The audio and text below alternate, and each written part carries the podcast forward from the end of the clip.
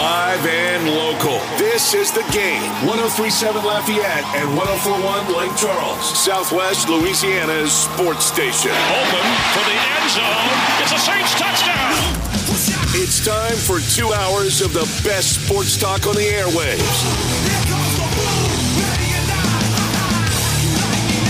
Here's your host, the blonde bomber, Jordy Hultberg. And a great good afternoon to you and yours on a beautiful Chamber of Commerce Thursday, April 20th, the year 2023.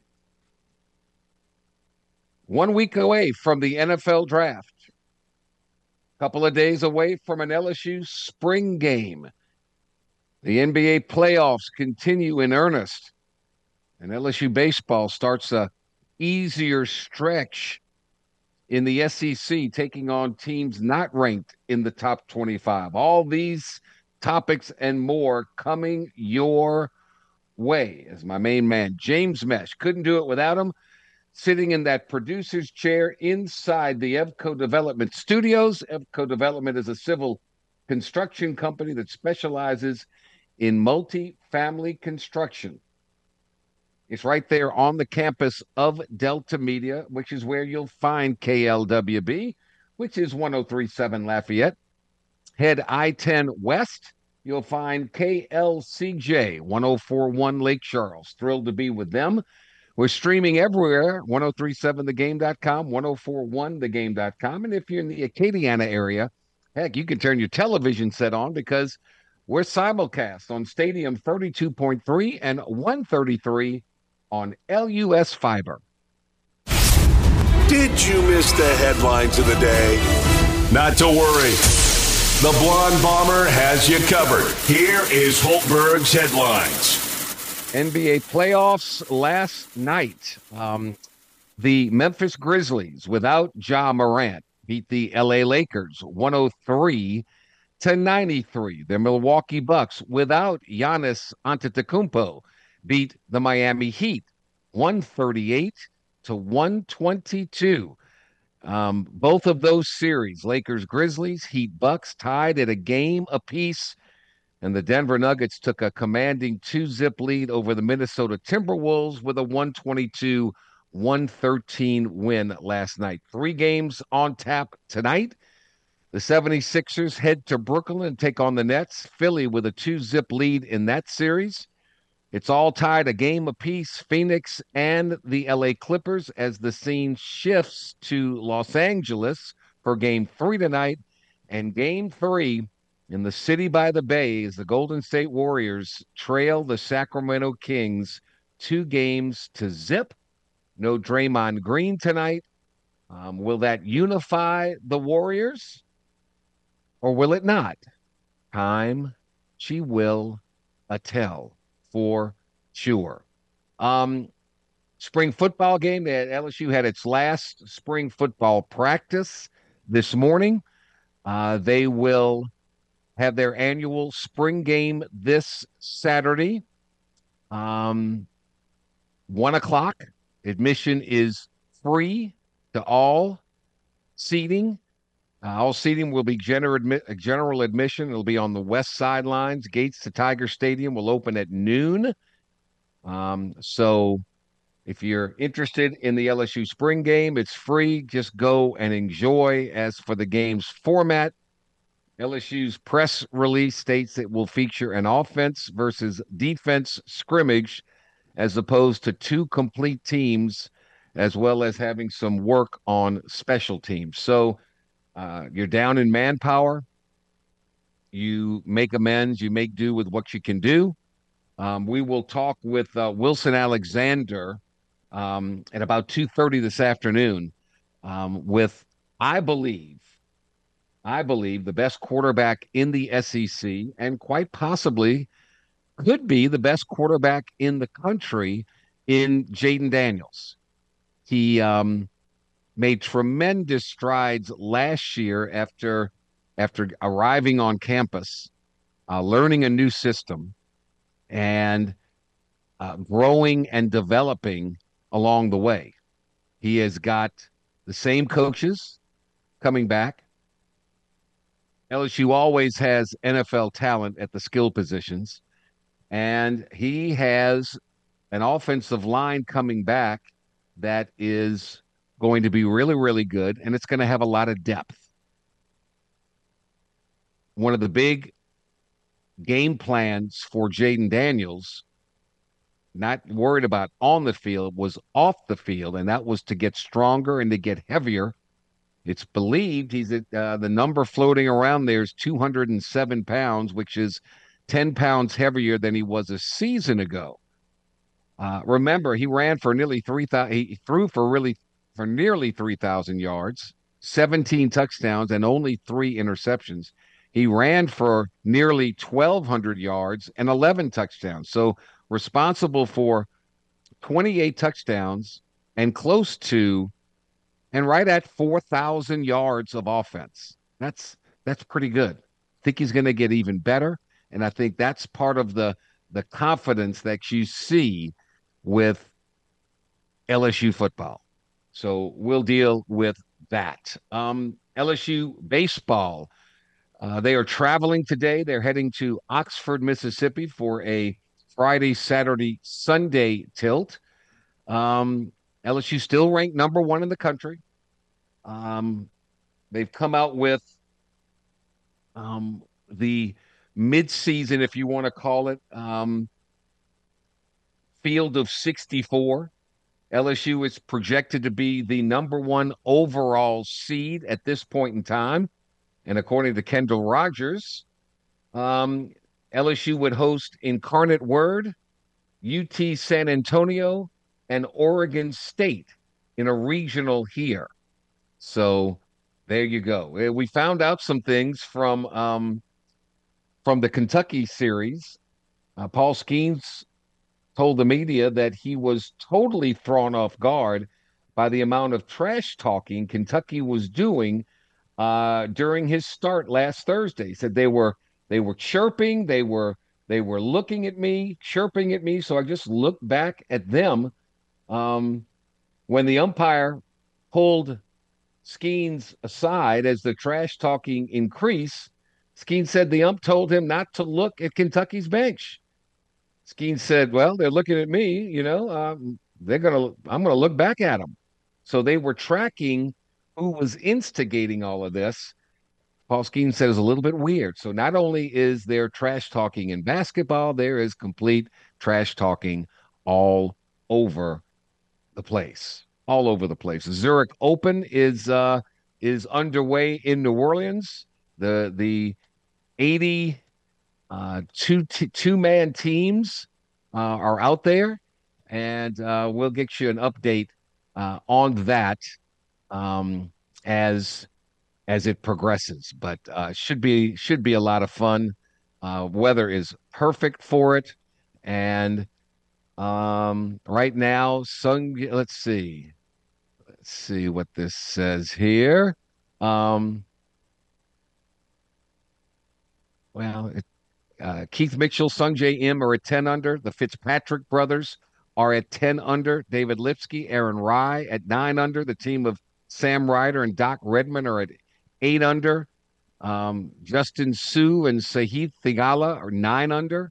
So, you know, they're going to be great scoring in this thing, uh, without doubt. And some of the big, bigger names, um, Billy Horschel, Sam Burns are in the clubhouse. They are at eight under par for the day. So right now the leaderboard stands at 10 under par.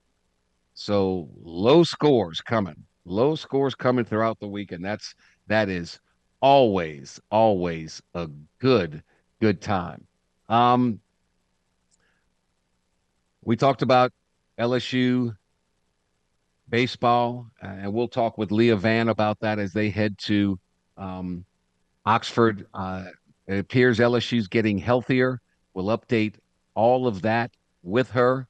Um, a very important series coming up for the Tigers. So, yeah, let, let's let's go over our guest list. Leah Vann, as I said, talking LSU baseball. Wilson Alexander around two thirty, talking LSU football, spring football game on Saturday. Uh, the draft is one week away. In hour number two, Ross Jackson will join us from the Saints News Network and he'll share his thoughts.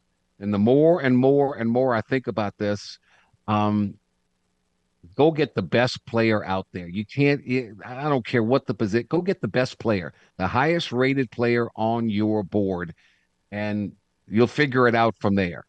I hope, I hope it's an edge rusher. I hope they find somebody that can affect the quarterback. Everybody talks about run stoppers and all this. How many, how often do teams actually run the football in the NFL? They throw the ball all the time.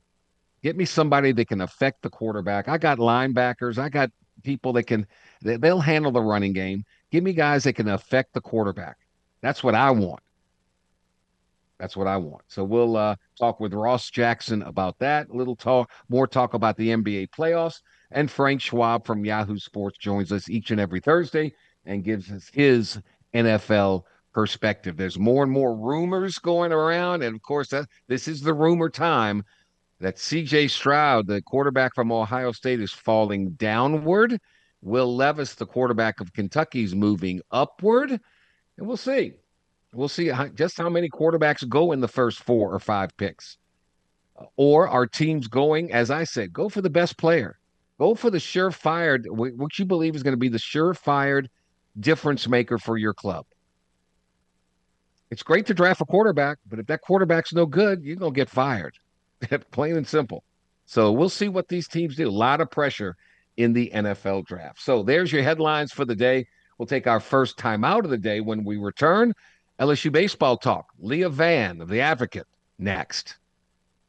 This is the Jordy Hultberg Show on the game. 1037 Lafayette and 1041 Lake Charles, Southwest Louisiana's sports station. Your home for the LSU Tigers and Houston Astros. The game 1037 Lafayette, 1041 Lake Charles wants to hook you up with the ultimate man cave makeover built by Lafayette Marble and Granite. Sign up today in the clubhouse at 1037thegame.com or 1041thegame.com for a chance to win a new recliner from Bordelons Furniture, a flat screen TV from AVI, and more. It's the ultimate man cave makeover powered by Lafayette Marble and Granite and the game, Southwest Louisiana Sports Station.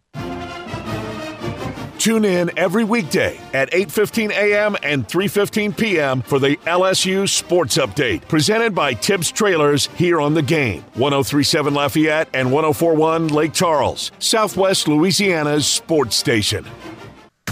Hi, we are back and uh, thankful to have our next guest who is somewhere heading up um, a little north uh, to get to Oxford, Mississippi, as she covers LSU baseball for the Advocate. Does a great job. Leah Vann, kind enough to join us. You can follow her on Twitter at L Vann V A N N underscore sports. Leah, thanks for the time. How's the ride? You know, I thought I would leave a lot earlier, and I am still finishing up my Paul Skenes story, so I have not left yet.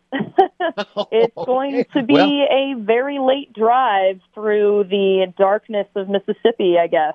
Oh gosh, be careful on those two lane highways. Um, uh, but I greatly appreciate the time, uh, even though you're working on a story where uh, you tell me what do you make of this when Paul Skenes said quote, I don't think they'll be throwing a lot of beer this weekend. I love it. What did you make of it? I think I think what is so funny about it is that Paul is the most professional person you will ever meet in your life. And the way he says it, like he was like, Oh, I think it's a cool tradition, but I don't think they're gonna be throwing a lot of beer this weekend. And it's like you read the quote and you're like, Man, that's like savage, right? But yeah. if you watch him say it, you're like, this is like kind of innocent. So, it, I mean, it was definitely like the tone is never conveyed well when you read it. Um, right. But I think it says a lot about his confidence. Like he's just a very confident guy, and he knows what he's capable of. And but he's also not going to be. He's not an egotistic guy either. You know. Um, mm-hmm. And I hope that people understand that after they read this story. But I think you know, as a pitcher, confidence is also extremely important, and he can back it up. So yes, yeah, he has definitely backed it up. I, this is just my interpretation. I look at Skenes and I'm going, okay, that, that's a win. That's good. All right. And then you yeah, go to you know, Saturday and you go. Funny, like again, I think he sneaks in like these little tiny comments every once in a while. Like an A and M member talked to him, and I was like, "Yo, how was like pitching in your first SEC road game?" He's like, "Honestly, I didn't think it was that loud, and it wasn't like something that he meant to offend people. He just like mm-hmm. genuinely, like innocently thought, "Oh yeah, like I really just like I heard all this stuff about A and M being super loud and super raucous, and like it really wasn't that loud to me. So it was kind of an innocent jab, but you know that's just who he is. And, and now he's uh, he's a full blown member of the SEC because Kentucky's trash talking at him and and saying things to him from the dugout. So welcome to the league. yeah, indeed. I mean, goodness gracious, didn't affect him at all. But I, I, look at him and he's he's been great. Um, and then I go Ty Floyd. Okay, I feel pretty good about that. I'm not. Mm. And then after that, I just like, okay, what what do we got? So once again, it seems like every year when LSU baseball, it always comes down to pitching, and we ex we, we think it's going to be great, and then things happen and injuries happen, and and now now you're getting toward the back end of this season, and you're going, oh gosh, what what do we have in this pitching staff? What uh, what's the general consensus there? Yeah, and I think with Ty Floyd, like it's kind of hard for him to follow up Skenes right every week. So it's like his mm-hmm. outings have not been bad. Like he and he tends to settle into the game after like the second or third inning and do very well. Um, you know, although he's faltered a couple of times, I, th- I still think he's a very strong SEC starting pitcher. Um, as far as the bullpen goes, it's obviously the main concern for everybody is the depth of this team, right? And you're not going to have Chase Shores. You're not going to have Garrett Edwards, at least this weekend. And that's what's been reported um, as we await for answers on their injuries. But then you're also returning Javen Coleman, which we saw had a, you know two strikeouts and had all batters he faced um, in the first inning on 16 pitches on the other night against UL. And then you've also got guys like Bryce Collins who are really working his way up and back to back into his groove that we know he's capable of pitching, and his curveball is something that is a different look for guys and is going to, you know, throw hitters off balance, right? And then you've got Griffin Herring, the freshman lefty, which of course it's always it's like last year LSU essentially had one to two lefties, right? They had Riley Cooper, who they also still have this year, who could come in, especially in those situational um, at bats against a left-handed batter or you know a switch hitter, and he can get them out, um, which is what he's been doing the past two SEC series. He's also incredibly durable. But last year it was just Cooper and Jacob Hasty who really didn't come on the scene until really late in the season. Obviously Hasty's at Missouri now, but now you've got Griffin Herring, who was one of the top left-handers in the state of Texas, who's really doing well as a freshman. And then you've got, you know, Javen Coleman coming back. So you've got a couple of guys who will provide different looks for this team. And then, you know, you still have, um, gosh, I am blanking. There's just so many, you know, I still think so you many. still have a Gavin Guidry too. And he's also kind of working his way up, adding and extending more innings. So I think there's still like a level of confidence you can have in this bullpen. So it is a little bit concerning that you know, the two transfers, Christian Little and Thatcher Hurd, haven't really found their sweet spot yet. I think Christian Little had, you know, he definitely operates better as a starting pitcher like he did last weekend. He had a good couple innings and then kind of lost it there, I think, in the fourth. Um, but then Thatcher Hurd has been kind of in his head, you know, unable to throw strikes consistently. And but if you get him to the level of where he should be, because he has the stuff that we all know he's capable of throwing, as long as he throws strikes towards the end of the season, I think LSU is still on track to meet the expectations that they had in the preseason. That is the key. You hit the nail on the head as, as far as my eyes and mind are concerned. The talent is there. Can they consistently throw strikes? They don't have to strike people out. Throw strikes, let your defense play behind you, which brings up another um, situation. This was the best defensive team maybe in the country for a while, and all of a sudden, uh, it's quickly fallen in the opposite direction. Um, I know they're working on it. Is that just another one of those mind over matter things? Um, so first off, I actually talked to Mikey Mahtook yesterday about the outfield situation the other night that we saw um, okay. against right. UL. um, when two fly when you know Trey Morgan and Dylan Crews, which you never see Dylan Crews miss anything, kind of lost two fly balls that ended up falling for doubles and scored um, a run. In I don't remember which inning it was, but the reason that happened is outfielders and outfielders won't make excuses. They won't tell you this, but like the twilight is the hardest time of night No to doubt. see a ball, and so that was kind of like yes, you can work on it, but to a to a degree, that was just like a bad luck kind of situation. Um, as far as as far as like Brayden Jobert overrunning a fly ball in the outfield, otherwise he's played pretty solid in that position. You can say the same about Trey Morgan, who caught that foul ball over in the stands this weekend too against Kentucky. I think as far as the infield goes, yeah, they've got to clean up the PFPs, which I think they had two pitching errors the other night um, against UL, and that's the kind of stuff that like, man, you just gotta you just gotta fix, right? And I think that's an easy fix. Um, LSU has been pretty good at PFP plays this season, except for like the other night. So I think it's a little bit of an anomaly. Kentucky was also a small ball team. So you think back to the last weekend with the, you know, there was an error at third base by Tommy White that I think, you know, got a runner on base rather than, you know, kind of closing the inning. Yeah, those are crucial errors that come at the wrong time. Um, otherwise, the other error in the game didn't end up coming around to bite them for a score. And so I, you think about it like, yes, it hasn't been as clean, but you have to look more closely at the situations to really identify if this is a problem like it was last year or if it's just been kind of a weird streak. Makes perfect sense. Well said, Leah Vann. You mentioned uh, Jobert. Um, is he the uh, Cerrano of this major league LSU team with the with the Jobu? I mean, how, that's that's fun. One of my favorite movies of all time. Have they taken it to to that extreme? I mean, tell me about it.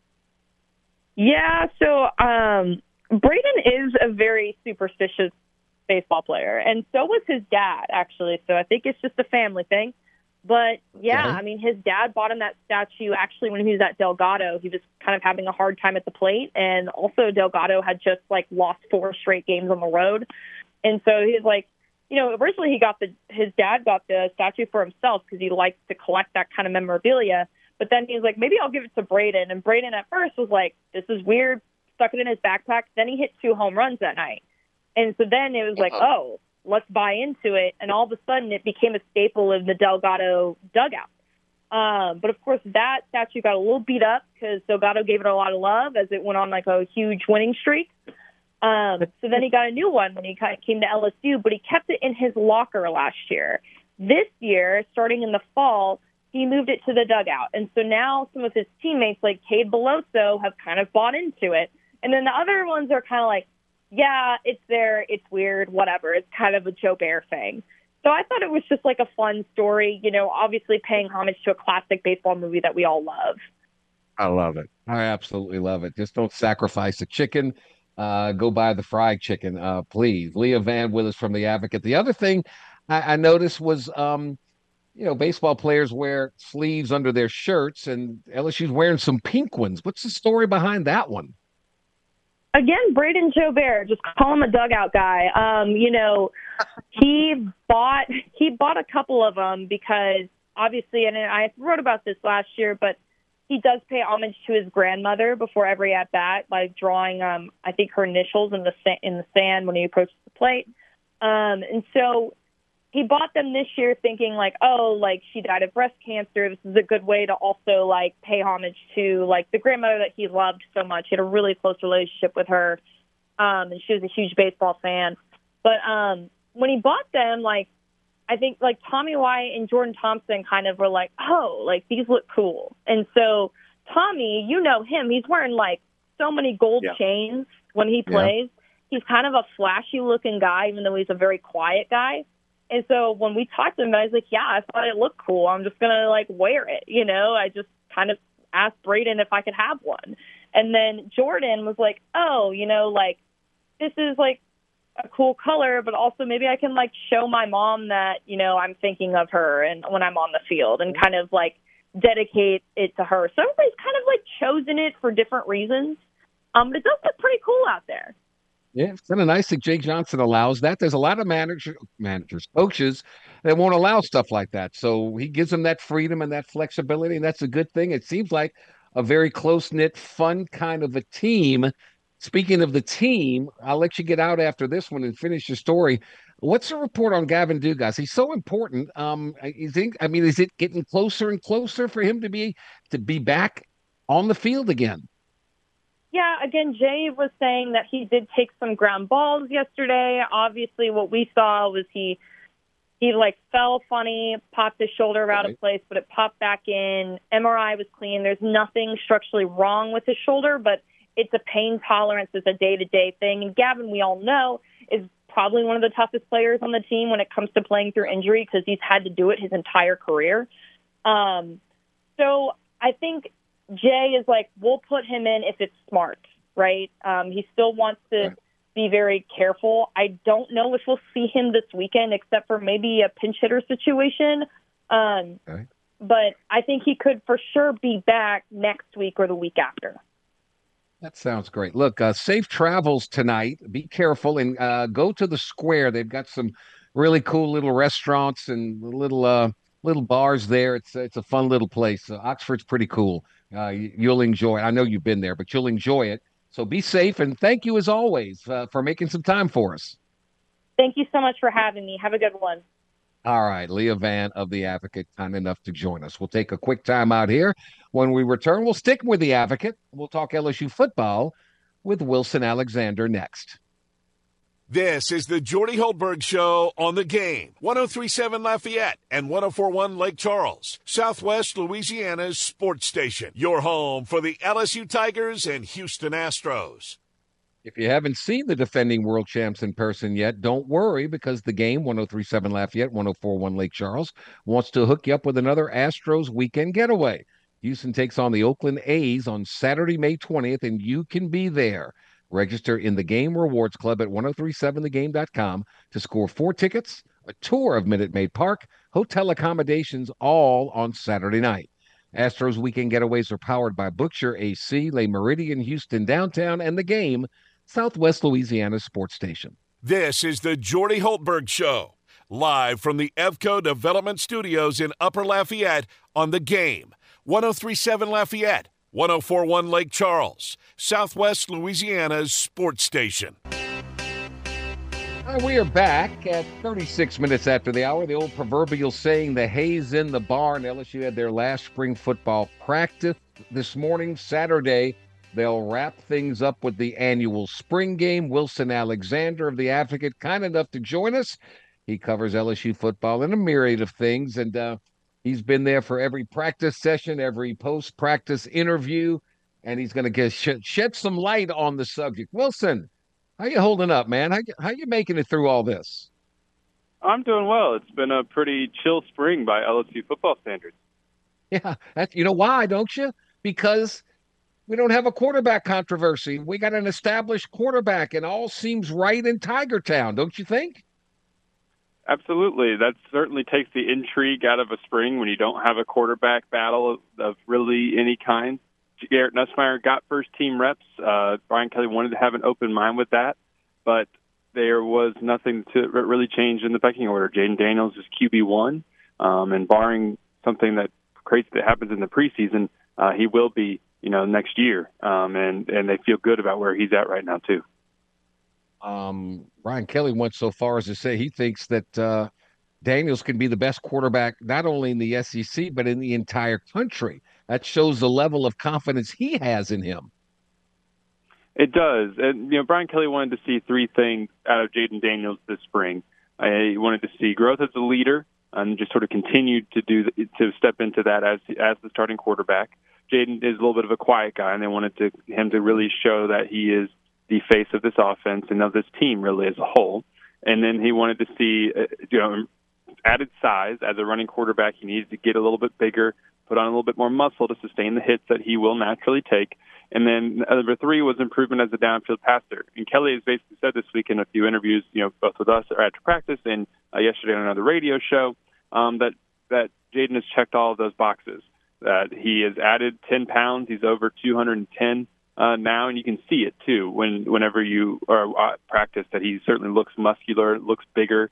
Um, he is Brian Kelly, you know, gave some examples of leadership, you know, today, and that you know he'll be with the freshman tight ends and tell them exactly what he needs on routes, and that you know when him and Malik Nabers are talking, there's just sort of an added uh, level of chemistry that they that needed to have, have time to build together, and that it's really showing up here in the spring.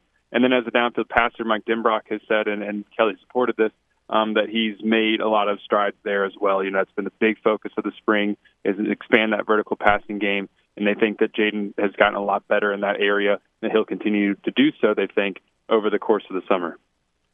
Who's he going to throw to? I know Malik Nabers is going to be there. I believe Brian Thomas is going to be there. Who else has stepped up? Uh, and there's a, there's a lot of newcomers coming in that whether it be their injury or their summer enrollees, uh, they may get into the swing of things. But but how is the pecking order in the receiver room?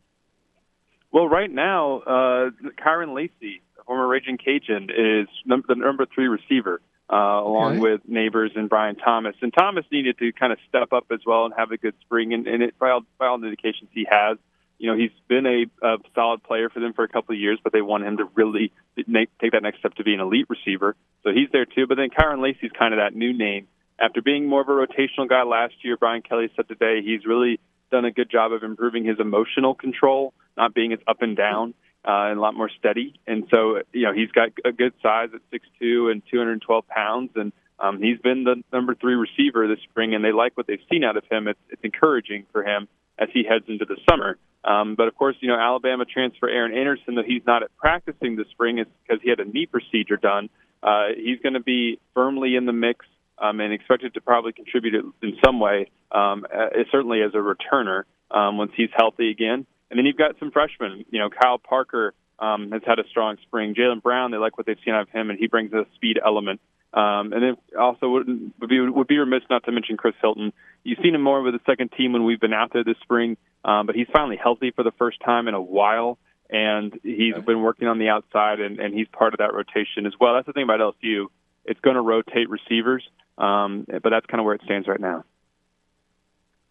It's great news on uh, Kyren Lacy. That's terrific. They um, the more the merrier. Tight ends, another position. We saw the the freshman from a year ago and Mason Taylor, uh, who's been out this spring with the shoulder. Um, do they have the depth? Is are they happy with their depth? They got a couple of freshmen. They've got a, a summer enrollee coming, or do you think the portal is going to be hit for some depth along that line?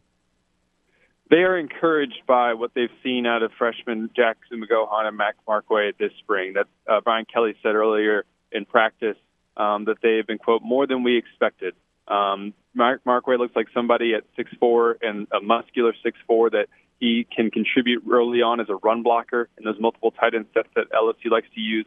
McGohan needs another year in the weight room. Mike Denbrock said to really develop as a blocker, but he's got some promise as a pass catcher. And they're really excited about what Ka'Morreun Pimpton brings. He's a summer enrollee, but he's six six, wide catch radius, super athletic, and exciting prospect as a tight end who they ended up flipping uh, right around, you know, right on early at the early signing period.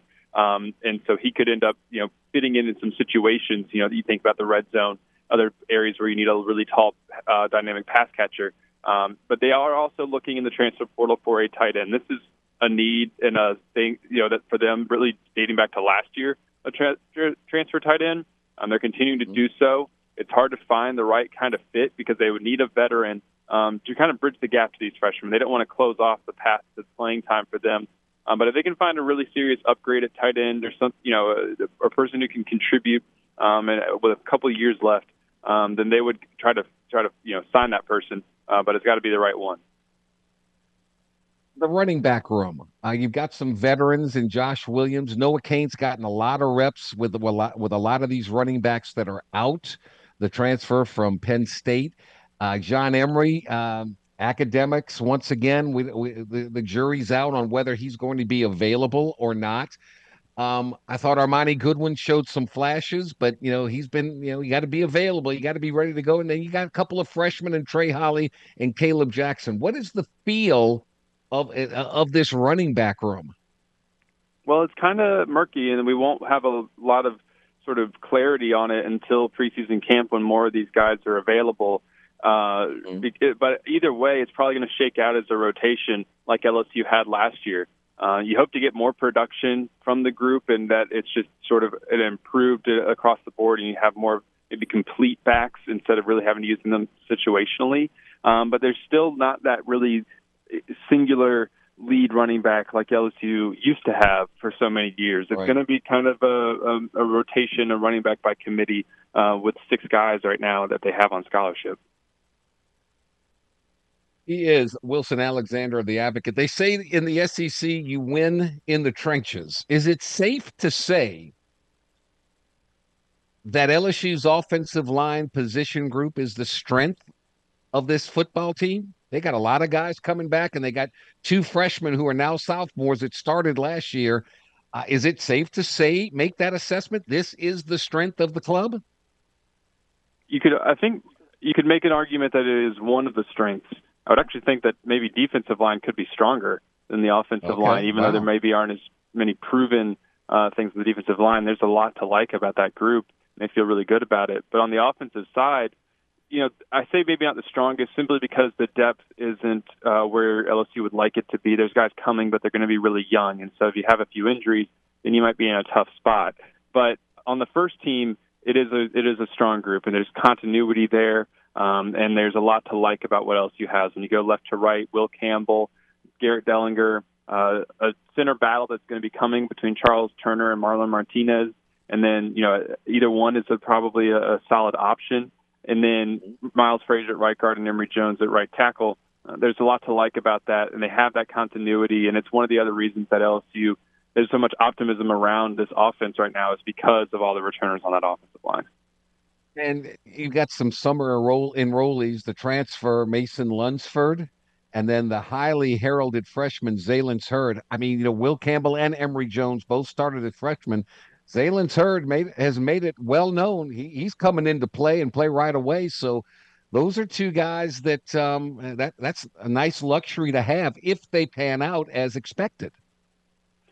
Zalance Heard told Brian Kelly that pretty early on. What you're referencing there was in the recruiting process that he wants to play left tackle, and Brian Kelly's like, "Well, we've got a really good left tackle, and Will Campbell, your former high school teammate," and he goes, "I know, I want to play left tackle." That's just the confidence that he has you know, he's somebody who believes he can play early. Uh, he, you know, he's a five star, the highest rated guy in LSU's class. And so there's a good chance that he will push for time uh, and maybe trying to maybe make LSU shuffle things on the offensive line and possibly fit in as a right tackle. And maybe Emery Jones kicks inside as a guard, which is kind of what he projected more as at the college level. And so, mm-hmm. but we'll have to see once we get into preseason camp and Brad Davis actually gets eyes on those guys and and that kind of thing. With Mason Lunsford, he could also be a starter. I mean, he was he did so at Maryland. That might not be the yeah. same level as the SEC, so he's got to prove it. But he start has a lot over 20 games of uh, starting experience, and if at the very least, he's a quality depth piece. No question. Uh, Wilson Alexander. So we're going to have kind of a basically a scrimmage. Everybody's going to be on one side of the field. Uh, not enough depth and players to to do a, a purple versus gold or whatever you want to do.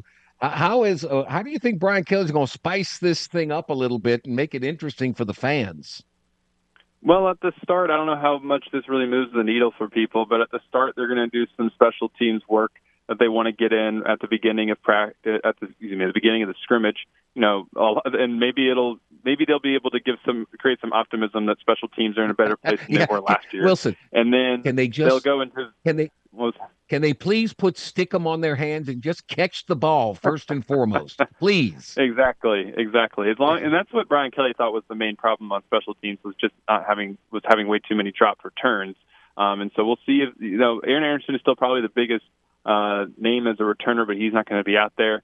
Uh, but they got some other guys, Kyle Parker, freshman, uh, to keep an eye on as a returner. Um, so that, that that'll be one thing that's a little bit different, maybe. And then uh, right at the beginning, they also do what they call the blue zone, which is right around the goal line. Get some goal line work, which Brian Kelly said is sometimes tough to get in a spring game. He wants to focus on that uh, right before they go into the offense versus defense scrimmage.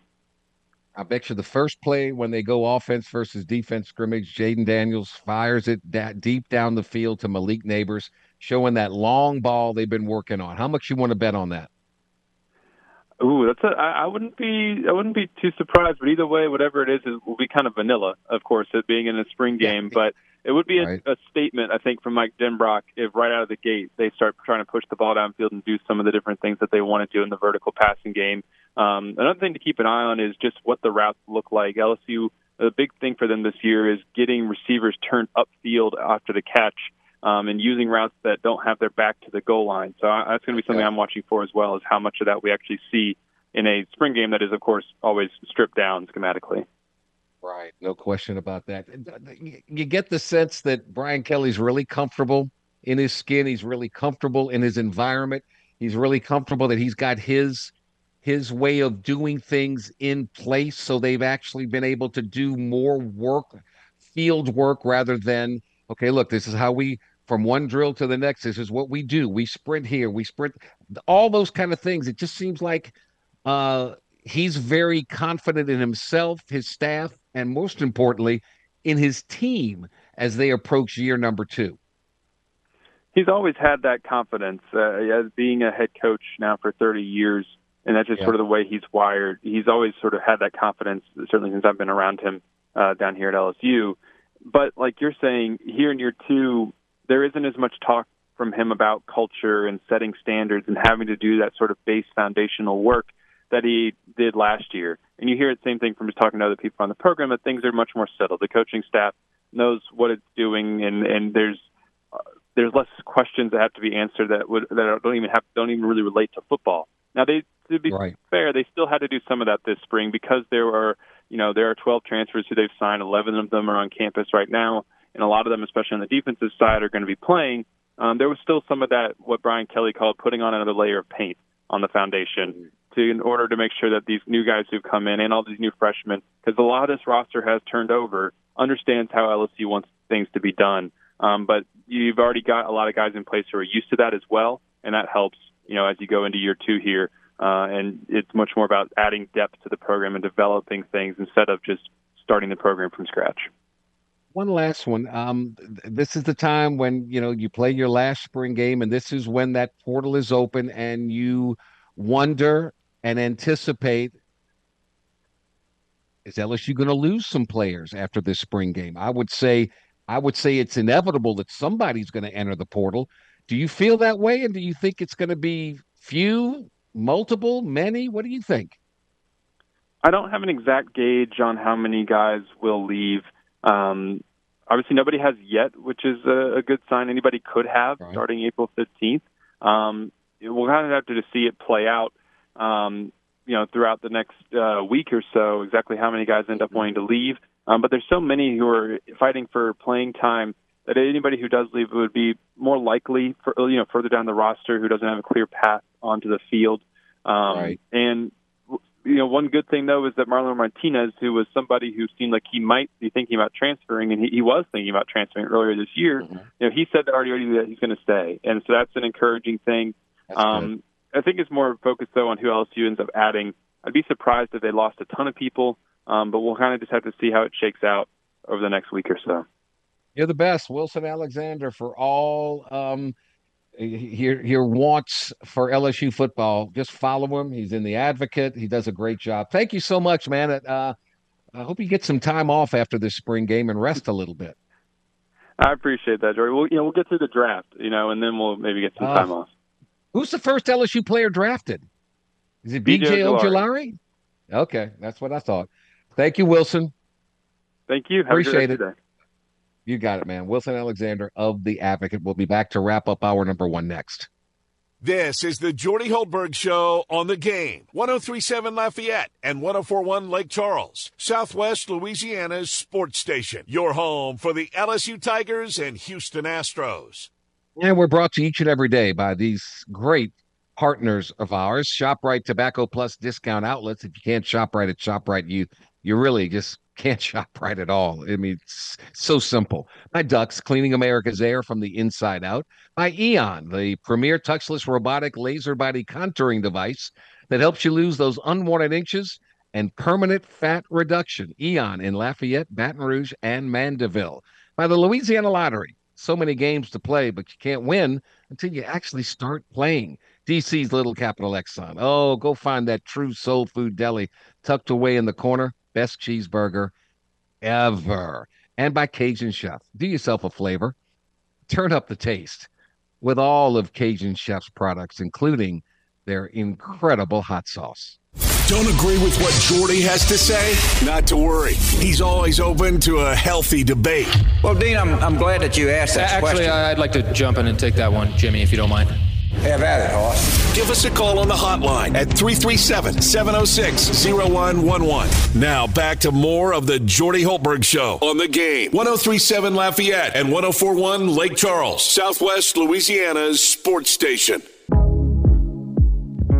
All right, we uh, went a little lengthy with Wilson Alexander because uh, I found it very, very interesting. So we're going to wrap up this thing right now. Get ready for hour number two, where we shift our focus to the guys that get paid to play. Uh, the NFL. Ross Jackson will join us. Talk about the Saints. Frank Schwab from Yahoo Sports. Get his thoughts on the upcoming NFL draft. How many quarterbacks are going to go in the top five? May not may not be as many as you think, according to some late intel. So we'll have those stories and much, much more. Hour number two, the Jordy Hultberg Show, coming your way right here on the game. 1037 Lafayette, 1041 Lake Charles, your home for the Fighting Tigers of LSU and the World Series champion Houston Astros. Live and local. This is the game. 1037 Lafayette and 1041 Lake Charles, Southwest Louisiana's sports station. Open for the end zone. It's a Saints touchdown. It's time for two hours of the best sports talk on the airwaves.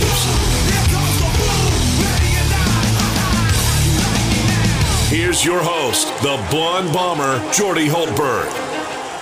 Ah, hour number two of two, and away we go on this beautiful Chamber of Commerce Thursday, April 20th, the year 2023. We'll talk a lot of NFL draft opportunities here in this hour. But first, my producer, James Mesh, back in the EVCO Development Studios. EVCO Development, a civil construction company that specializes in multifamily construction. That's where you'll find Delta Media and KLWB, which is 1037 Lafayette. Head west on I 10 to Lake Charles, where we're on KLCJ 1041. We're streaming everywhere around the world 1037thegame.com, 1041thegame.com. Just ask your Alexa to play 1037 The Game, and it will. Um, and if you're in the in Acadiana area, you can turn your television set on because we're simulcast on Stadium 32.3 and 133 on LUS Fiber. One week from today, the always anticipated NFL draft this year in Kansas City. When, when's New Orleans going to get get the gig? Everybody would love to be there. Every reporter. eh, eh, oh, it, it's got to be soon. It's got to be soon. Um, he covers the Saints and does a tremendous job on his platforms, the Locked On Network. Um, now with uh, the Saints News Network and many, many, he's got more pieces to his puzzle than any person I know. The great Ross Jackson, kind enough to join us. I don't know how you keep track of everything. I'm just glad you kept track that you were coming on our show today. Thank you, Ross. How are you? oh man, hey, look, I'll never, I'll never miss an opportunity with the Jordy Hultberg. Don't you worry about that. Glad to be here with you, buddy. Oh. Doing well. Thanks for having me on. All right. Well, let's just let's just end this interview real quick with the 29th pick in the 2023 NFL draft. The New Orleans Saints select. What do you think? I'm a big, let- let- yeah, I'm a big let- fan of a couple of different defensive tackles uh, in this class for them at 29. Uh, you want me to go ahead and name them off? I can. Yeah, give, give me some names. you got it. So Michigan defensive tackle Mazi Smith is a really, really solid player. Six foot three, 315 to 320 pounds. Uh, I think that he carries the frame as a bit of a run stopper and a, a plug in the middle, but he has some real untapped pass rushing uh, potential there. You think about who he had over on each end uh, during his career early on with Michigan. Aidan Hutchinson over on one side. He had another premier pass rusher over on the other side. Both those guys, you know, top 100 selections in the NFL draft. And so last year in 2022 was really the first time he got an opportunity to flex the muscle of being a pass rusher, and he did so extremely well. So I think he's got a little bit of untapped potential there, uh, but also has a ton of opportunity to be able to continue to develop into a better run stopper as well, even though he's already got a good head start there. So I like him. And I also like Clemson's Bryan Bresee, another uh, fantastic defensive tackle. That's just a quintessential three tech, interior pass rusher, big time disruptor, six foot five, 300 pounds, uh, moves really well, very athletic, really the Saints kind of guy. Let me ask you a question. Um, I understand the need an interior defensive lineman but if you look at the NFL, how often do teams really truly run the football as compared to throwing the football? So to me, if there's a great interior defensive lineman and there's a great edge rusher, I go for the edge rusher. I want to be able to affect the quarterback in plays where they're going to be throwing the ball more than they run the ball. Is that does that make any sense whatsoever? It it makes sense, but but we shouldn't reduce defensive tackles to just being run stoppers. And so if you can get a premier pass rusher as an interior defensive lineman, where you can most efficiently and most quickly impact the opposing passer by getting pressure right in his face, right up the middle, you jump at that opportunity as well. So I do think you're right. You look at the defensive tackle position in this year's class, it's really, really deep. But the pass rushers at the position are early in the draft. Keanu Benton out of Wisconsin, Mazi Smith out of Michigan, Jalen uh, Carter out of Georgia, Calijah Kancey out of Pittsburgh, and then, of course, Bryan Bresee out of Clemson. Those are your premier pass rushers at the position early on in the draft. And so I do think that if you have, especially the Saints style of roster, hey, look, defensive tackle or edge rusher, I put them both maybe as within the top three of their needs going into this year's draft, and they're only separated if you believe that guard is something that the team needs to be able to address over in the offensive side. And so I agree if a guy like Lucas Van Ness out of Iowa or maybe a Myles Murphy out of Clemson, Bryan Bresee's teammate, are there at 29, then absolutely. But if you can go defensive tackle, get your premier pass rusher at 29, and turn around and get a pass rusher like BJ Ojulari out of LSU yeah. or Felix Anudike okay. Uzomah out of uh, Kansas State. I think you're in a good position to do that at 40. Then that's a really, really strong way to open up your draft with your first two selections. What if, uh, what if here comes number 29, and you've got the aforementioned defensive lineman there. You've got the best tight end on the board there and you got that running back from Texas. Let's just take a hypothetical in Bijan Robinson for somehow, some way, he's still on the board. What the heck do you do now, Ross Jackson?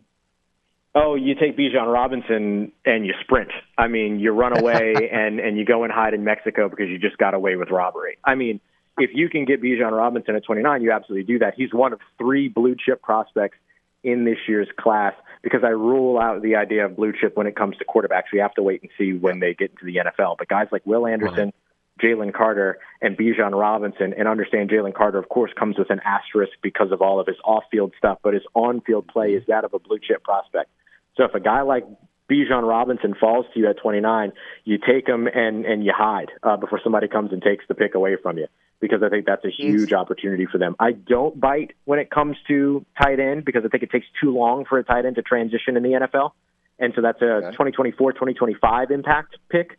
Um, and everything that the Saints have done so far this offseason has told you that they want to win right now and that they want to compete within their division here in 2023. So I think you you don't go tight end, but if Bijan Robinson is there at 29, it's hard to pass up if the Saints love him that much, is he worth putting together some kind of a package to move up to assure that you have the chance to get him? I think maybe if he falls into 20, maybe if he falls into around the 25 range, you start having that conversation. But if he's falling to 25, okay. he might fall to 29. So I think with, with, especially because of the risk that the inherent risk that comes with the investment of a, of uh, running back in the first round, I think you wait for to see if he falls to you, and then if he doesn't, then you go with your other plan, which is that of a defensive tackle. But it's all going to depend upon how the how the Saints draft board is. You know, Mickey Loomis mentions uh, all the time about you know the potential of like that they never really rule out trading down. They just don't do it because they're not getting the value that they're looking for and things like that. So there's a lot of different things this team could do. Uh, but I think you're you're waiting to see if Bijan Robinson makes it to you as opposed to making a move for him the, the, chances of that are slim and none. And I think yeah, Slim is just about walk walking out the door on that one. Uh, Ross Jackson with us. Uh, you need a running back. Is there value? Uh, is there going to be a, a, running back maybe in their third pick, fourth pick that uh, you think can make an impact? Yeah, for sure. I mean, I think that there's a chance with the second pick if a guy like Alabama's Jahmyr Gibbs is there. I'm, I'm really curious to see where he is on, on the Saints' radar in terms of his ability. Yeah. You think about a guy that could come in and be, you know, a run after catch threat that you can use in the backfield and uh, out of the slot. You have an aging running back room right now, quote unquote, right? We we kind of call right. the cutoff for running backs at 30 at the beginning of the season. You're staring down 30, uh, both Alvin Kamara and uh, Jamaal Williams. And so, you know, you get a guy like um, a guy like Jahmyr Gibbs who could potentially be the future for you at the position at 40. I, I think that's worth the investment. Um, outside of that, you look for you know names like Tyjae Spears. Uh, the Saints pick at 71 in the third round. They might need to make a move to do that, but they did that for Alvin Kamara in 2017. They moved up to 69 in the third round to get him, thanks to a trade with the San Francisco 49ers. Uh, you could wait a little bit longer. Kendre Miller, the running back out of TCU, who's a very you know athletic, versatile uh, player. Um, you look at Chase Brown out of uh, out of uh, if I remember correctly, Illinois. Uh, he's an all-around, do-it-all type of back. Those guys can be found in the fourth, fifth round. This is a really, really good uh, running back class. So you can you can go early for the guy that you really, really love if he's high enough on your board. But if you wait around, you're still going to get good value there perfect scenario in Ross Jackson's mind. You mentioned the defensive tackle from Michigan with the 29th pick. Let's go to the 40th pick. In your perfect world, what would the Saints do? Well, it would require a little bit of a change to to some of their tendencies here, but my favorite edge rusher in this class is Felix Anudike-Uzomah, the edge rusher out of Kansas State. Now, the Saints haven't drafted a Big 12 prospect since Tavon Rooks back in 2014, uh, and wow. he's a little bit undersized in terms of what they really like. So, what I'll mention here is that maybe you go Mazi Smith at 29. If Jahmyr Gibbs is on the board at 40, I love that. Or you, and then you can wait until 71 uh, in the third round to address edge rusher. You can get a long, athletic edge rusher like Isaiah Foskey or Keon uh, Keion White out of Georgia Tech. Isaiah Foskey would be coming out of Notre Dame, uh, a team that we've seen the Saints really appreciate in, in the draft in terms of their ability, those players' abilities to translate to the NFL. And so I think if you if you start off this draft with the first three selections as Mazi Smith, Jahmyr Gibbs, and Isaiah Foskey, I think you're in a really, really good spot. And I would consider that pretty close to a perfect scenario in terms of what's realistic uh, for New Orleans. Interior defensive lineman, running back, edge rusher. I, am for it. I'm all for it. Um, later on, uh, it, and the Saints have been a team that has seemed to strike gold with later picks. Um, do they go for best athlete available? Do they try and hit a certain position? What do you think they do with their later picks? Yeah, the Saints' tendency is usually not to focus too much on position, although they will always take need into consideration when necessary. But when it comes to what you could potentially have in day three of this draft, there are a lot of really good athletes. Uh, Sidy Sow out of Eastern Michigan. It's a small school, and he's a Canadian-born prospect, so that feels right up the Saints' alley. Uh, he's an offensive lineman, um, guard, uh, who comes in with great size, great athleticism, highly scoring in terms of athletic scores and things like that as well, which we know the Saints absolutely love. And so I think yeah. that that's a, a potential player to watch. Sidy Sow out of Eastern Michigan, um, Jartavius uh, uh, uh, Martin uh, or Quan Martin is is his, his, his nickname.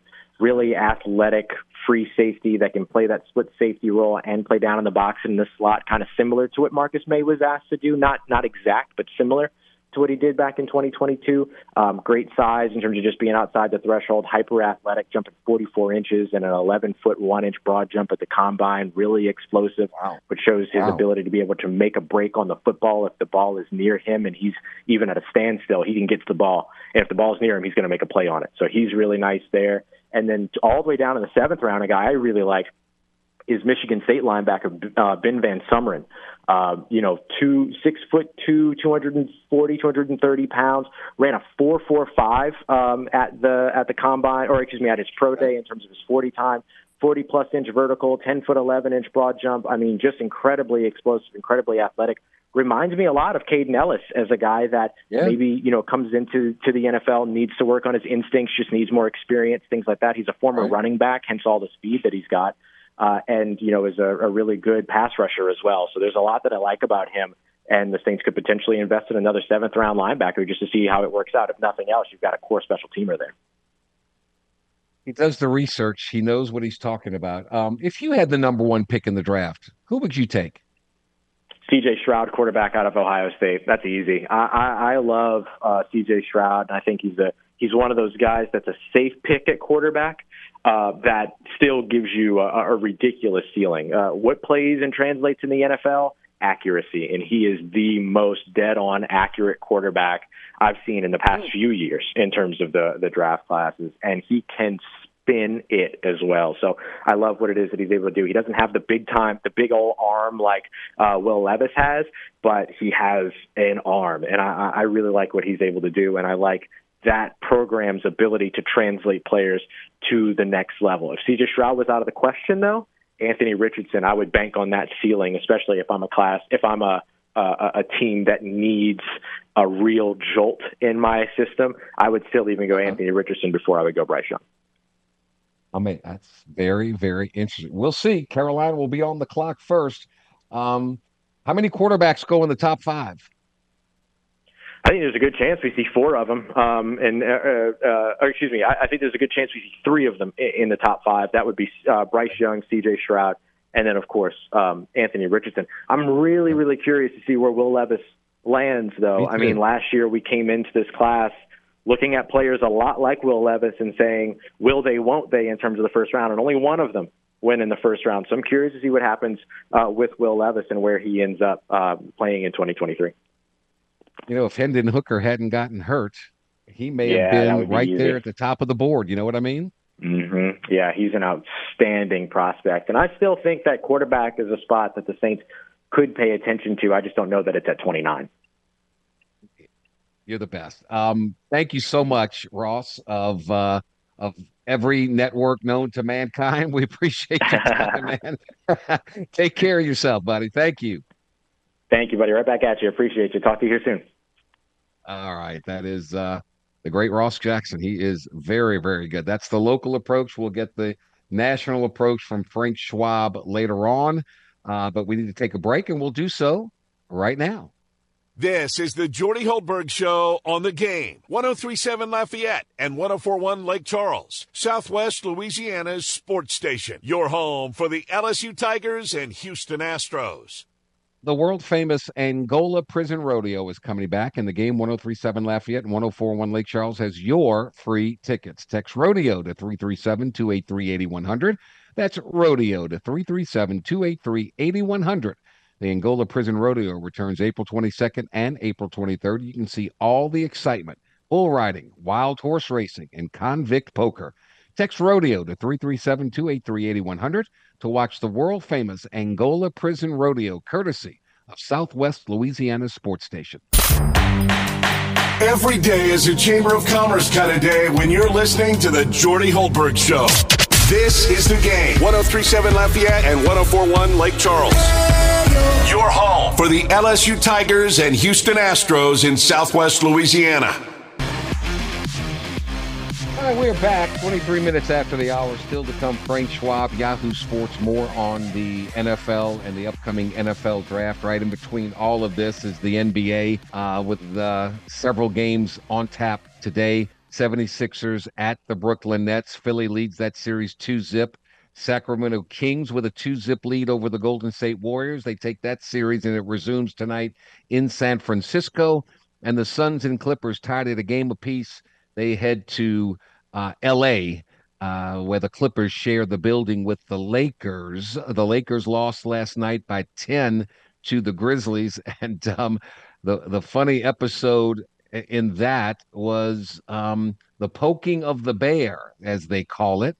Uh, the Grizzlies are the new, trying to be the new bad boys, the new Detroit Pistons from back in the day. And Dillon Brooks is trying to be that that Bill Laimbeer type of player. Um, he he's uh, he's talking all about LeBron James. LeBron had a really good game with 28 points and 12 rebounds, three assists in 39 minutes. Uh, but Dillon Brooks says, uh, yeah, he's trash talking him and doing all this and that. And he says, eh, I don't get concerned until somebody drops 40 on me. Uh, he's the type of guy that LeBron in the next game will get 45 and he'll come back and poke him some more and say, eh, you know, when he gets 50, I'll I'll shut up. That that type of player. So Grizzlies trying to do their thing. They got the win without Ja Morant. It's a, it's who knows when uh, Morant will be able to play with that right uh, wrist situation. Um, but uh, poking the bear and LeBron, he called him old.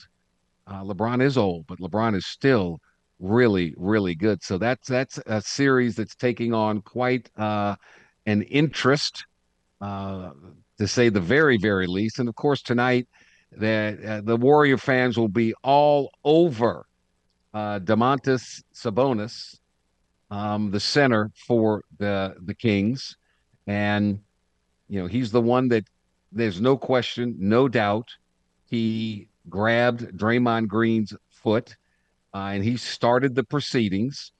Um, and you know, I'm I, I don't think Green should have been suspended. I really don't. I'm not worried about his past. You know, uh, everything under this new regime with Adam, Adam Silver has always been less rather than more when it comes to to penalties. Um, game's too important. I would have I would have stuck with him and, and played with him. Meanwhile, the Warriors trying to do their thing. Um, fans of the Sacramento Kings are being told um, no cowbells will be allowed in the arena for game three. No cowbells whatsoever. So, um, no, in the Chase Center, it's not going to happen. Um, the use of cowbells by King fans at Sacramento home games has been a thing since Los Angeles Lakers head coach Phil Jackson called Sacramento a cow town in the early 2000s. So they won't be able to do that. They won't. Uh, if they win, though, I guarantee you, uh, Sacramento's arena, they'll they'll light the beam uh, and send that laser beam up to the sky, which has become their their mantra. So, um, big story: Draymond Green suspended. Uh, apparently, the uh, Warriors are livid over this, and um, they're hoping that it will unify them. It will mobilize them. They will rally around their guy who Steve Kerr says we don't win any championships if we don't have Draymond Green. So there you go. Um, it happened like seven years ago, game five of the NBA Finals. He got suspended. He got had to serve a ban when the the Warriors were playing. They were up three to one at the time, um, and they ended up losing that series. So we'll see what happens tonight. But it's going to be fascinating theater uh, and drama, and it's going to be a lot of fun. According to sources, Team says we are livid. We paid the price already when Green was ejected in game two. We get that. No problem there. But this suspension was unnecessary. So we'll see how the Warriors respond to this thing. It's the biggest story out there. Um, and Draymond Green, you love him if he's on your team. You despise him if he's not. He's just that agitator, that guy, but he has got a high basketball IQ, and they are the Warriors are a much better team when he's out there playing. There is no doubt whatsoever about that. So um, we shall see. We shall see. Um, okay. We'll take a time out here. Quick segment. I want to get to Frank Schwab, more of his thoughts on the upcoming uh, NFL draft, what the contract for Jalen Hurts does to Lamar Jackson's thoughts, hopes, and wishes. And could Tom Brady possibly, possibly be thinking about playing football again in South Beach? That's next. This is the Jordy Hultberg Show on the game. 1037 Lafayette and 1041 Lake Charles, Southwest Louisiana's sports station. Your home for the LSU Tigers and Houston Astros. We're brought to you by our great partners each and every day. ShopRite Tobacco Plus discount outlets. If you can't shop right at ShopRite, you just really can't shop right at all. By Duck. Ducks, cleaning America's air from the inside out. Get that dryer vent cleared out um, and save your uh, dryer, cut back on your electricity bill. uh, by Eon, the premier touchless robotic laser laser body contouring device that helps you lose those unwanted inches along with permanent fat reduction. Eon in Lafayette, Baton Rouge, and Mandeville. It really works. By the Louisiana Lottery, you can't win until you actually start playing. By DC's Little Capital Exxon, I 10 at the Henderson Cecilia exit. Um, everything under the sun inside the building, nicest staff They've got that true soul food deli in the corner. Best cheeseburger you've ever tasted. Yes. And by Cajun Chef. Oh my goodness, for literally 90 years now, a family run tradition in St. Martinville. Do yourself a flavor. Turn up the flavor with Cajun Chef hot sauce and all their products. The Jordy Hultberg Show prides itself on settling for nothing less than the best. This thing has a variety of nauseating aspects to it.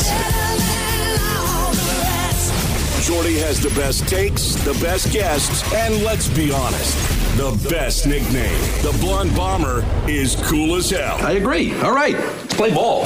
Back to only the best on the game. 1037 Lafayette and 1041 Lake Charles, Southwest Louisiana's sports station. All right, we are back. It's about 35 minutes after the hour on this Thursday, April the 20th. At this time next week, we'll be um, uh, highly anticipating the NFL draft, which is a week from today. Frank Schwab covers the NFL. He covers everything for Yahoo Sports, and he's kind enough to join us. Frank, good afternoon, my friend. How are you? Hey, good. What's going on?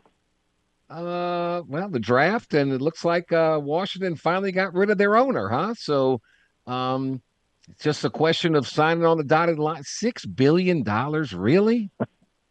I mean, right? We just skipped past five. Like it went from the Broncos going for four point six five billion, and then we just skipped five billion and went to six. Uh, a little bit over six for the Commanders. And to me, honestly, the price tag paid for that, and multiple bidders willing to pay roughly that price tells me how bad Daniel Snyder was, honestly. Everybody knows that this is one of the 10 most valuable franchises, sports franchises, probably in the world. I mean, I guess if you start adding some of these soccer clubs, maybe it gets pushed out of top 10, but the real estate that the Washington Commanders hold and the market they're in makes that one of the most, what should be one of the most profitable franchises in sports. And Daniel Snyder's got to run it into the ground. And I just hope, you know, I know a few Commanders fans who have said, I, I just won't root for this team anymore until Daniel Snyder sells. I, I and I've never seen that before. Like I wrote about this last week. You know, kind of who you root like eh, people there. You're, you're an LSU fan because you were born in Louisiana, or a Saints fan, or Pelicans because you're from New Orleans and, you, and that's the local NBA team. You don't switch usually. I mean, you, most fans will stick right. it out with their team, no matter how bad they are. And I had multiple right. Commanders fans basically say, "I can't with this team anymore. This owner is so deplorable that the product on the field is so bad, I just can't do it until he sells. And now I feel good for them that that finally yeah. their franchise being run by an adult, and maybe they can start to have some success off the field or on the field, but at very least get rid of the embarrassment off the field. I think it's a great fresh start, and you, you have to assume that the NFL owners are just thrilled to be done with the Daniel Snyder era you, you think of bad ownership, and the two names that come to time, come to name are Donald Sterling, the old Clippers owner, banned for life from the NBA, and Daniel Snyder. I mean, who wears mm-hmm. the who? Who's the worst of the worst? I, I I think it's Snyder. I, I just you know I mean they're both bad in so many ways. It's hard to be like not yeah. saying that Donald Sterling is the worst owner ever because of all the horrible horrible things that came out about him. But Daniel Snyder just every single possible ch- box you could check for being a bad sports owner, boxes we didn't even fathom, we couldn't even know existed. I never thought about an owner lying to the other owners about revenue so he could he doesn't have to share it all. Like I mean stuff like that or That's crazy. Keeping money from season ticket holders on their deposits or some of the stuff Daniel Snyder did was just so ridiculous. It's almost like it feels like it was like a challenge for him to come up with new ways to be terrible. I mean, so I think Snyder's the worst. I, I do think in a modern era of sports, uh, the four major professional sports, he is the worst. He is the worst sports owner. And again, I mean, you could just see that by how he took a franchise that had some great history, unbelievable fans. Uh, again, great real estate, great market. Every, everything you could want. Like you are stepping into a perfect situation as a sports owner if you buy the Washington Commanders, and he screwed it all up and turned it into a laughing stock. And uh, yeah, that that to me puts him at the bottom of the list for for owners all time. But I mean, hey, if you want to tell me Donald Sterling or Marge Schott or some of the really truly horrible people who own sports teams are worse, uh, look, I, I'm not going to sit here and argue for with you too long. Uh, Frank Schwab with us. The draft coming up next Thursday in Kansas City. Um, this is when you, the rumors and uh, all these things start flying, and you, you, you okay. Bryce Young's going to be number one, and C.J. Stroud is dropping down. Anthony Richardson moving up. Will Levis is moving up. Oh, these coaches are going to go for the sure thing. They're going to go for defensive players like Will Robinson and and uh, Stroud from Georgia. I, who knows, right? How many quarterbacks do you think go? Maybe in the top five this year. You know, and it's funny to see how this the, the constant attention to the draft, I think, has created this false sense of news, right? Like we we thought all off season that it's going to be quarterbacks at least number one and two. Now we're getting closer right. to the draft, and all of a sudden it's like there's some shift who uh, know the Texans are going to go Will Anderson at number two. You know, I covered uh, you know the the stuff from the betting angle too, and and Anderson's a betting favorite right now to go number two.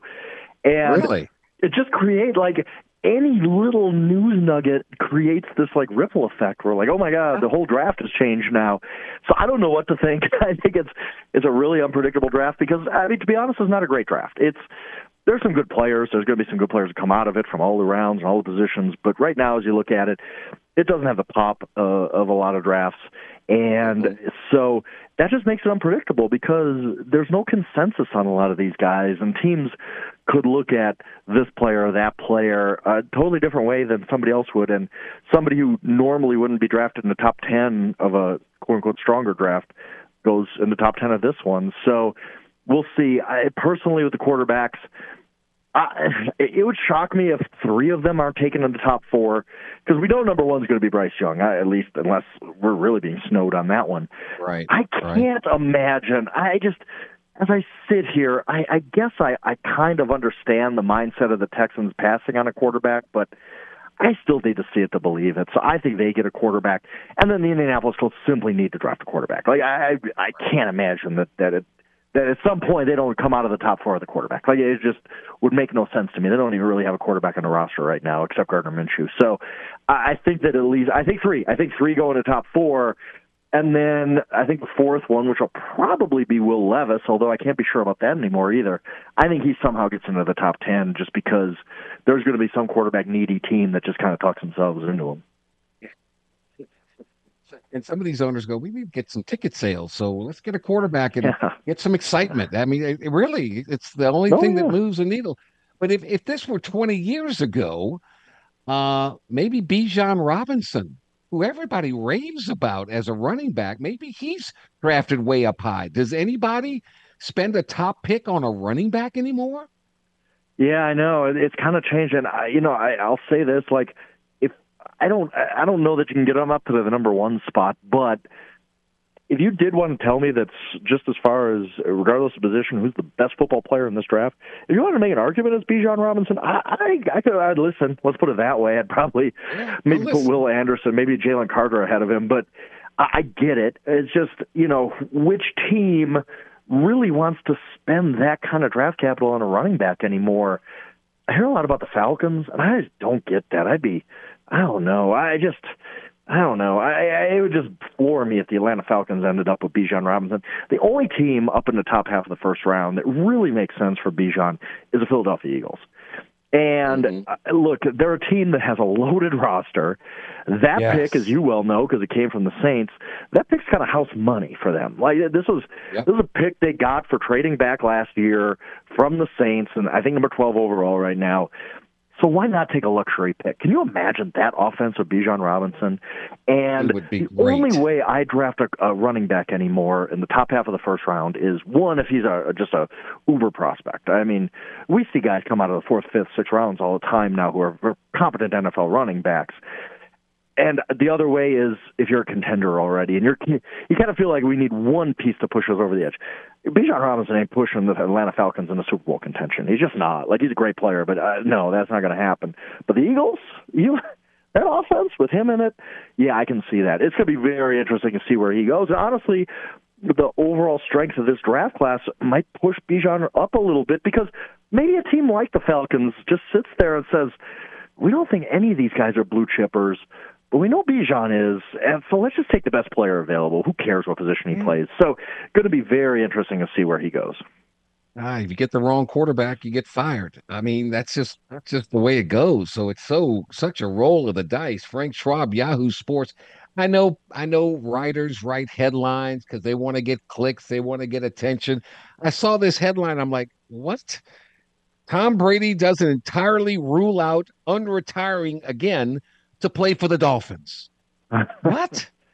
I just I, I like to think of Tom Brady as a he's a smart guy, obviously, and a self aware guy at some point for being as famous as he is and as successful as he is. He would have to know that if he comes out of retirement to play for the Miami Dolphins, like he would just eh, we all remember how sick and tired we got of Brett Favre's act when it was just every single year was this drama of will I won't I will I won't I if Brady comes back again after retiring for two months or so, I I really think there'd be a lot of not anger, maybe, but I mean, maybe it is anger. Like a lot of people would just be like, "I'm done with this guy." he'd he'd give up a lot of the goodwill he kind of built with the Buccaneers. I think I think people started to kind of warm up to Brady now that he wasn't a Patriot, wasn't with the, with Belichick, and you kind of would flush that if you came back again. Hey, I mean, he made it clear in that retirement video that he posted, like, this is it. I'm not coming back. I'm done. Just stay done. There's what's the upside to coming back to the Miami Dolphins at 46 years old? What what really is go- good is going to happen out of that? So we'll see. I, I'm skeptical. I don't think Tom Brady's coming back again. But yeah, you're right. He he didn't exactly shoot down the idea, and uh, yeah, we'll we'll see. We'll we will see where it goes from here. Um, boy, if I'm if I'm a a, a, citizen of Oakland, California. My gosh! First, it's yeah. Eh, you know the the the Warriors bolt and go to San Francisco. Okay, I can still drive and get that one. The Raiders move to Vegas, and now the Oakland Athletics say they're going to move to Vegas by 2027. They've reached a deal to acquire a stadium site near the Vegas Strip. What's wrong with Oakland? Why can't they get anything know, done there? I mean, it just comes down to what all this stuff comes down to, and it's money and the stadium. I mean, I don't know. I don't know if you've been to that stadium. I've been when I used to cover the Broncos. I, I go there every year. That stadium stinks. Yeah. Like it's probably the yes. worst stadium in the sporting landscape right now. I mean, maybe like the Tampa Bay Rays stadium is up there. I haven't been to that one, but I never have heard good things. And but that Oakland, uh, it's just it's just falling apart but California is pretty much taking a stand of we're not giving you public money for stadiums. Well, Las Vegas or Nevada more specifically just gave 750 million to the Raiders to build a stadium. So now that's kind of in a in the back of everyone's mind of uh, you know, hey, we can move to Vegas with a growing market, and they've really embraced the Golden Knights, and they've done well with the Raiders. They'll embrace a baseball team too, and maybe we can get some public money for a new stadium. They were not getting a new stadium in California. It's just it, they were being yeah. blocked by the Giants at some point. They weren't getting the public money they want. Like it just wasn't going to happen. The stadium's falling apart. Nobody's going to see their games. I imagine, and I don't know this firsthand, but I'm going to take a guess that, like you said, people of Oakland probably a little upset that they moved along to San Francisco, but you can still go to the game, so it's not crushing. Probably hurt them that the Raiders left because the Raiders are such a big part of Oakland's identity. I, I mean, it was yeah. you know it wasn't the Golden State Raiders, it was the Oakland Raiders. That's what put them on the map. But I get the yep. feeling nobody's really going to miss the A's. I mean, nobody goes to those games. They've been a terrible franchise for how many years now? They're three and sixteen right now. There's you know, I mean, it looks like a, a couple of flies and a big bowl of oatmeal in the stadium with how few how few uh, fans are in the stands. Are they really going to miss the A's? I mean, probably some will, the diehards, but yeah, of the three that have left, I think that that's kind of the one where people are just going to say good riddance. People never been there. The the the old basketball arena where the the Warriors played and the baseball stadium, and they kind of share parking lots. They're right yeah. side by side to one another. It's a and boy, they are outdated and outsourced for sure. Um, I know you deal on the on the the wagering side of things for Yahoo Sports. I mean, these NBA playoffs, now I see where Kawhi Leonard's ruled out for game three for the Clippers Suns. He's got a right knee sprain. They can't beat the Suns without Kawhi. Kawhi's great. We people forgot about him, didn't they? But man, oh. is he good? Oh, he's such a ball player. I love watching Kawhi play, but you just, I mean, his his body is just it has been breaking down for a while. I, I mean, was anybody surprised to hear this news? I wasn't. I mean, and no, I think, yeah. look, if they had either Paul George or Kawhi Leonard, they could put up a fight. I thought, but not without both of them. I mean, yeah, this this just screams to me that the Suns are going to win this in five now. I mean, and and that, hey, look, I am uh, being based in Denver. I can't wait for the Suns Nuggets playoff series if it comes to pass. Yeah. I it'd be as far as second yeah. round series go, that's about as good as it can get. I can't wait. These NBA playoffs are going to get really, really good once we get oh, out of some of these first round best. matchups and get to the real uh, to, yeah, to your eight best teams. It is really, really good. One last one before I let you get out of here. How's my boy uh, Sean Payton doing? What's the what's the consensus of the the Denverites on what he's done so far? I mean, he's shaking things up. I'll tell you that. Like, I think the main thing, I mean, everybody wants to see what happens with this Russell Wilson, Sean Payton yeah. marriage. Uh, and, you know, whereas Nathaniel Hackett came in and kind of was, I don't know, maybe starstruck is the right word, but kind of just acquiesced to everything Russ wanted. Sean's not doing that, and he's made it clear look, I'm I'm the big ego in the room now. It's not Russell Wilson right. anymore. I'm the star now, and right. you're not having your own office here, and you're not bringing your own people around, and that's just not going to happen. He's kind of uh, drawing this line with Russ of it's going to change around here, and I'm the coach, and you're going to listen to me, and it's going to be really interesting to see how Russell takes to that if the offense itself is conducive to Russell Wilson turning it around because I just get the feeling like Sean Payton's looking at this, and he has never said this, but I'm doing it one year. And if I don't like Russell Wilson, we are getting rid of him because I'm the sheriff in town now, and right. I don't care about the cap hits or anything like that. It's if, if Russell Wilson, he's got one year to prove that he can be my quarterback, and we'll see. So I think that that's that's basically been the focus of the entire Sean Payton era so far in Denver.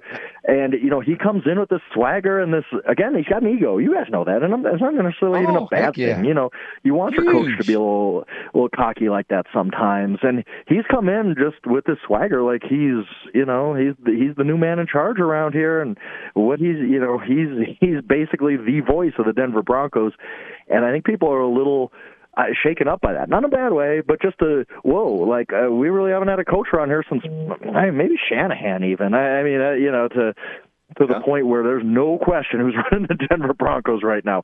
It is Sean Payton, and it's going to be really interesting to see how this all works. I love it. Frank Schwab, you're the best. Thank you so much for your time as always. We'll see how the draft unfolds a week from today, man. Enjoy the uh, rest of your week and your weekend. Thank you. Absolutely, will do. Appreciate it.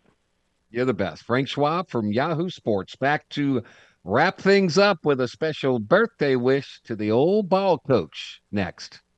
This is the Jordy Hultberg Show on the game. 1037 Lafayette and 1041 Lake Charles, Southwest Louisiana's sports station. Your home for the LSU Tigers and Houston Astros. It's another two for one deal from AcadianaDeals.com. Today you can get a $15 voucher to Pizza Artista for only $7.50. That's a $15 voucher, and you will get it for half the price. Once again, visit AcadianaDeals.com to get a $15 voucher to Pizza Artista for only $7.50. Jordy Hultberg is known far and wide as the blonde bomber for the perfectly feathered golden mane he rocked back in the day at LSU.